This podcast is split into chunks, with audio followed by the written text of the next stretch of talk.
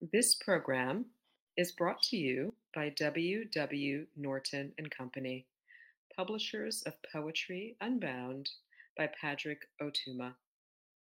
Now in paperback and featuring immersive reflections on 50 powerful poems. This is Michael Kleber Diggs reading America is Loving Me to Death.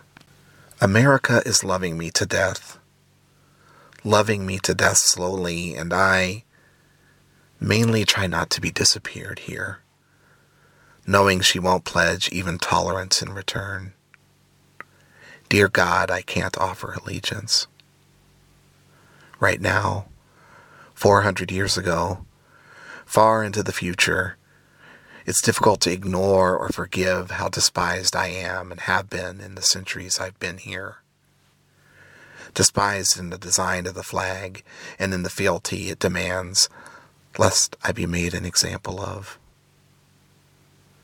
In America, there's one winning story, no adaptations.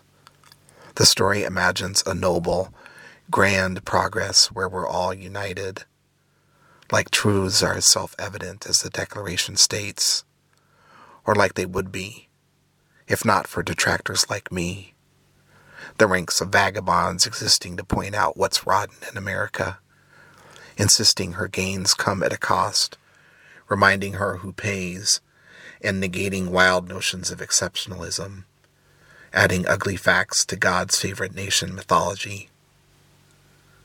Look, Victors get spoils. I know the memories of the vanquished fade away. I hear the enduring republic erect and proud asking through ravenous teeth, Who do you riot for? Tamir? Sandra? Medgar? George? Breonna? Elijah? Philando? Eric? Which one?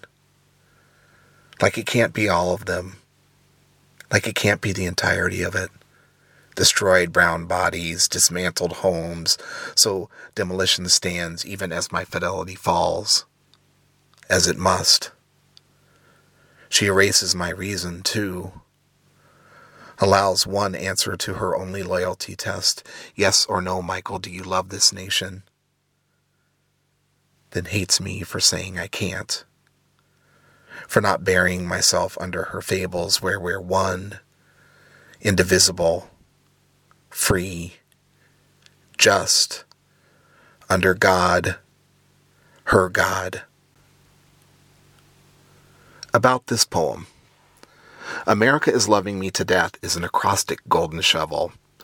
It's the merger of two forms. In acrostic poems, the first letter in each line spells a word or phrase. In this poem, the phrase is the title America is Loving Me to Death. In Golden Shovels, the last word in each line is borrowed from an existing work, often a poem or song. In this poem, the last word in each line is the first 24 words of the Pledge of Allegiance.